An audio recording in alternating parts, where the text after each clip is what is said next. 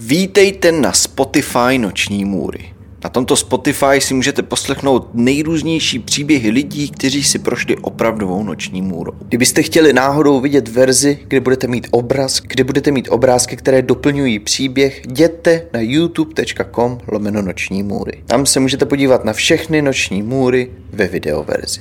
Teď už ale k našemu příběhu. V roce 1995 se 20-letý kluk jménem Steven Pladle přihlásil na veřejný internetový chat, kde se seznámil s holkou jménem Elisa Garcia. Steven a Elisa si psali denně, rozuměli si, jako by se znali už léta. Každý den na sebe v tomto chatu čekali, aby si mohli psát. Jednou Steven navrhnul Elise, že by ji rád navštívil a poznal osobně. Na Elisu to dost zapůsobilo, protože Steven byl ze státu New York a Elisa byla z Texasu. Znamenalo to tedy, že se se Steven musel vydat na 24-hodinovou cestu v autě, aby ji navštívil. Steven tedy nasedl do auta a jel za Elisou, s kterou se nakonec seznámil osobně. Elisi rodiče nebyli moc nadšení ze vztahu mezi Stevenem a Elisou a to hlavně kvůli tomu, protože Elise bylo 15. Nicméně jim nestáli v cestě, i přesto, že Elisa byla stále ještě dítě. Steven a Elisa byli do sebe natolik zamilovaní, že spolu trávili co nejvíce času to šlo. Netrvalo dlouho, přesněji to byly necelé dva roky a Elisa ve svých 17 letech otěhotnila a v roce 1998 se narodila jejich první dcera, které dali jméno Denise. Vše se zdálo perfektní. I přes sem tam nějaké patálie si Elisa říkala, že mají svou malou dceru, o kterou se budou s láskou starat. Přestěhovali se do státu Virginia, kde chtěli vychovat svou krásnou dceru Denise. Bylo to právě období prvních měsíců života Denise, kdy si Elisa začala všímat, že Steven se nechová úplně jako ukázkový táta. Bylo to právě tohle období, kdy si Elisa začala všímat, že je Steven neustále podrážděný. Stačilo málo, sebe menší podmět a vybouchnul. Dával pěstí do zdi, házel s nábytkem a nádobím, neustále si na něco stěžoval, hlavně na křik malé Denise. Navíc měl obrovský problém udržet si zaměstnání, takže na kom domácnost hlavně stavěli, byl Elisy plat. Pár měsíců po porodu Elisa musela zvládat několik prací najednou, aby uživila Stevena, sebe ale především malou Denise. To vše ve svých 18 letech. Jednou si Elisa všimla, že má malá Denise na rukou fialové modřiny. Nechápala, kde se tam vzali a tak se zeptala Stevena, jestli neví, od čeho to má. Steven na to odpověděl, že Denise zlobila a tak se ho zeptala, co jí udělal a on jí jen podrážděně odpálkoval. Alice si následně o několik dnů později všimla, že Steven Denise štípal do takové míry, kdy měla modřiny po celém svém těle zabarvené až do fialovo-černa. To logicky Alice velmi rozlobilo, nicméně kombinace strachu, že Steven vybuchne a strachu o malou Denise jí přinutilo to moc neřešit. Poslední kapka pro Elisu bylo, když jednou přišla z práce a hledala Denise. Zeptala se tedy Stevena, kde je její dcera a on jí na to řekl, že jí dal do ledničky, že moc řvala. Elisa okamžitě běžela k lednici. Tahle lednice nebyla taková ta typická lednice, vypadala spíš jako mrazák, takový ten, co se otvírá jako kufr. Otevřela tuto lednici a všimla si, jak Denny slape po dechu. Začala křičet na celý barák, že se její maličká málem udusila. On jí na to jen řekl, že tam obvykle dává deku, aby to víko od ledničky nezavřelo úplně, že ale asi musel tentokrát zapomenout. V tu chvíli si Elisa uvědomila, že to nebylo poprvé, co něco takového Steven udělal. Elisa se začala velmi bát o bezpečnost své dcery. Logicky tedy Stevenovi řekla, že to takhle dál nejde, že by se měli rozejít. To ale Stevena neskutečně rozuřilo. Začal okamžitě vyvádět na celý dům, házet s věcmi, dával pěsti do zdí, pak se otočil na Elisu a ukázal na ní prstem a řekl, že jestli ho někdy opustí, takže si prostřelí hlavu brokovnicí, natočí se u toho a zajistí, aby se ta nahrávka dostala k ní. Elisa se bála a jen řekla, dobře, dobře, dáme tedy Denise na adopci a bude klid. Říkala si totiž, že to je to nejlepší, co pro ní může udělat. Představa totiž, že by se komukoliv něco mohlo stát, jí neskutečně děsila. A tak vzali maličkou Denise, které bylo necelých 9 měsíců a přihlásili ji na adopci a netrvalo to dlouho. Po pouhém měsíci si ji někdo vybral. Dětský domov jen ujistil Elisu, že bude Denise v dobrých rukou. Elisa odevzdala Denise, nešťastná se otočila a vrátila se domů ke Stevenovi a prakticky okamžitě pocítila změnu. Steven měl stále své výkyvy nálad, nicméně byl mnohem klidnější. Bohužel ale měl stále problém udržet si práci. Nicméně pracoval a celkově byl v domácnosti větší klid. Uběhlo několik let, kdy měla Alice pocit, že oba dospěli že jsou oba klidnější a víc připraveni na to mít znovu dítě. A tak se vzali a společně se rozhodli do toho jít znovu. V roce 2007 se jim narodila jejich druhá dcera a v roce 2012 jejich třetí. Věci se malinko změnily od dob, kdy měli Denise. Například Steven už neštípal své dcery, ani je nedával do lednice. Bylo ale pár divných a velmi nepříjemných věcí, které svým dcerám způsoboval. Obě se ho totiž kvůli jeho výbušné povaze dost báli. Párkrát jednu z nich natolik seřval, že se strachy počurala.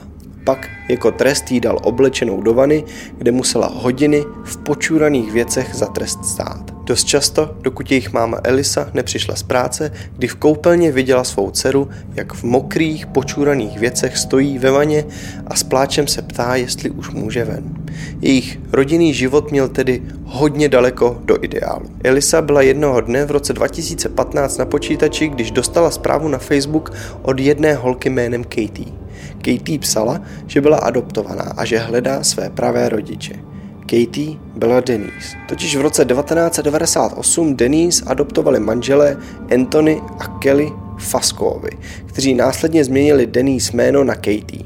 Katie měla u svých adoptivních rodičů skvělý a klidný život. Studovala uměleckou střední školu, nicméně čím víc se blížily její 18. narozeniny, tím víc jí hlotalo v hlavě, představa, jaký jsou asi její opravdoví rodiče a tak je začala pomocí Facebooku hledat. Elisa byla nadšená, když viděla, jaká z Denise, dnes už Katie, vyrostla nádherná, mladá, ambiciozní dívka. Netrvalo tedy dlouho a Katie se rozhodla navštívit ve svých 18 letech své pravé rodiče. A tak nasedla do auta a v létě po své maturitě vyjela z Douvru ve státě New York do Henrika ve státě Virginie. Katie tam původně jela jen na návštěvu. Nečekala totiž, že si bude se svými pravými rodiči tak dobře rozumět hlavně se svým tátou. Byla v šoku, jak byl její táta ve spoustě věcech podobný jako ona. Původní plán Katie byl přijet ke svým pravým rodičům na pár dnů a potom se vrátit do Douvru. Chtěla totiž po prázdninách nastoupit na vysokou uměleckou školu v New Yorku, kde měla studovat digitální marketing. Nicméně se jí tak moc líbilo u jejich pravých rodičů, že se s nimi domluvila a na místo na vysokou se přestěhovala k ním domů. Elisa byla jediná zaměstnaná. Měla několik prací, včetně práce jako manažer v T-Mobile. Po několika týdnech si všimla, že je Steven mnohem šťastnější od té doby, co je Katie u nich doma. Navíc se začal moderněji oblékat, holit se na stranách obličeje. Vypadalo to skoro až jako by chtěl vypadat mladší před Katie. Co Elise začalo být velmi divný bylo, když si všimla, že Steven spí na podlaze u Katie v pokoji. Šla se ho tedy zeptat, proč to dělá. On jen ale na to odvětil, že jí do toho nic není. I přesto, že byl doma větší klid od Stevenovo nevyrovnaného chování, neměnilo to nic na faktu, že vztah mezi Stevenem a Elisou klidný nebyl. A tak Dva měsíce potom, co se Katie přestěhovala k ním domů, Elisa podala žádost o rozvod. Společně se domluvili, že budou sdílet péči o své dvě nejmladší dcery a že Katie bude bydlet u svého otce. Bylo to právě v tomto období, kdy si Elisa všimla něčeho velmi znepokojivého u své desetileté dcery. Tato dcera si totiž psala deník, ve kterém psala, že jí táta poprosil, aby Katie brali jako svou nevlastní mámu, nikoli jako svou sestru. Jednoho dne, když se její dvě dcery vrátily od péče svého otce, si Elisa vzala deník, teď už své 11-leté dcery, a uviděla tam věci, které ji naprosto šokovaly. Měla tam napsáno, líbí se mi, jak je místama hubená a jak má malá prsa, ale přitom je těhotná a nabrala na váze. Můj táta jí říká zlato a taky moje dítě udělal jí těhotnou, taky mi furt říká, že je moje nevlastní máma. VTF, mám už absolutně zakázáno říkat jí má sestra. Katie ale je má sestra. Asi je teďkon jeho manželka, ale od přírody je moje sestra. Vnímá mě jako svou dceru nebo jako svou sestru. Potom, co tohle přečetla, Eli se došlo, že to vygradovalo až příliš daleko a že už nejde jen o to, že chce Katie žít u svého táty, ale že Katie spí se svým tátou a čeká s ním dítě. Jejich jedenáctiletá dcera také vykreslovala svého tátu jako satana a psala poznámky kolem těchto obrázků jako Jestli je táta Satan a Katie člověk, znamená to, že jejich dítě bude napůl Satan? Elisa byla v naprostém šoku a naprosto hysterická. Okamžitě volala Stevena, aby ho konfrontovala. Řvala mu do telefonu, co to má znamenat, že jak mohl oplodnit svoji vlastní dceru. Steven na to jen chladně odpověděl, já myslel, že to víš, jsme do sebe zamilovaní. Elisa řvala a řvala, ale nemělo to absolutně žádný význam. Když zavěsila telefon, tak přemýšlela, co má dělat a nakonec se rozhodla to celé nahlásit na policii. Potom, co to nahlásila, tak policie začala vyšetřovat. Navštívili Stevena a Katie, nicméně nikoho nezatkli. Pouze jen oznámili, že se Steven nesmí přibližovat ke svým mladším dcerám. Potom, co se tohle stalo, se Katie a Steven přestěhovali do Nightdale v severní Karolíně, kde spolu žili v malém dvoupatrovém baráku. 20.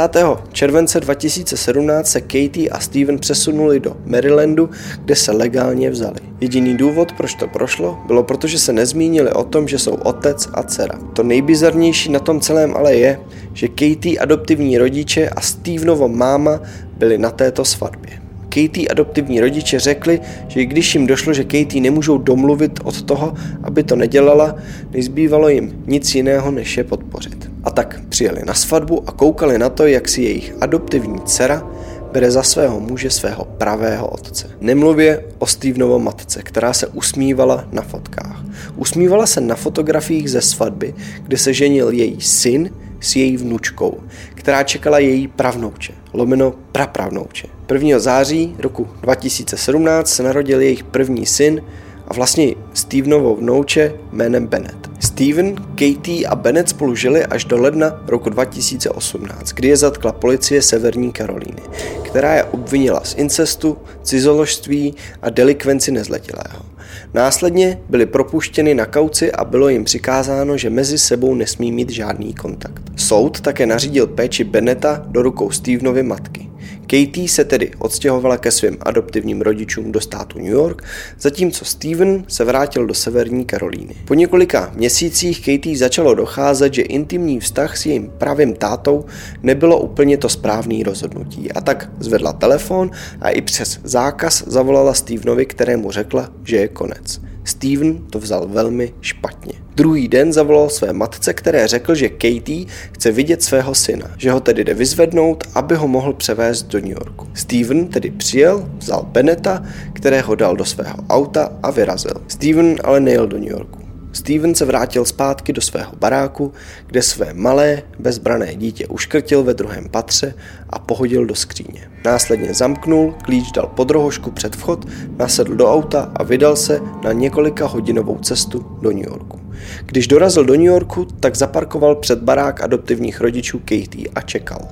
Věděl, že následující den pojede Katie za svou nevlastní babičkou, kterou navštěvovala pravidelně každé úterý a čtvrtek.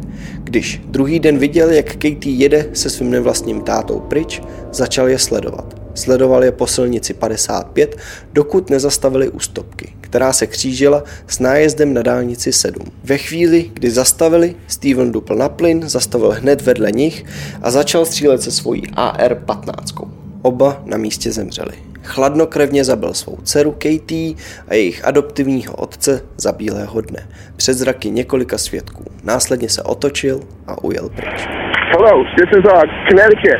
It's on Route 7 and Route 55. Someone just went by and shot this guy in the truck. Potom zavolal své matce, které řekl, co udělal. Že vzal Beneta k sobě domů, kde ho uškrtil, že má zavolat policii, které má říct, že dal klíč od baráku pod rohošku.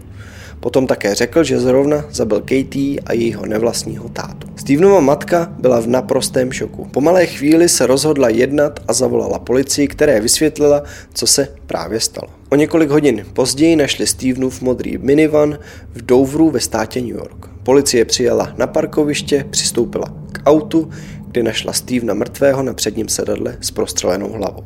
Steven spáchal sebevraždu.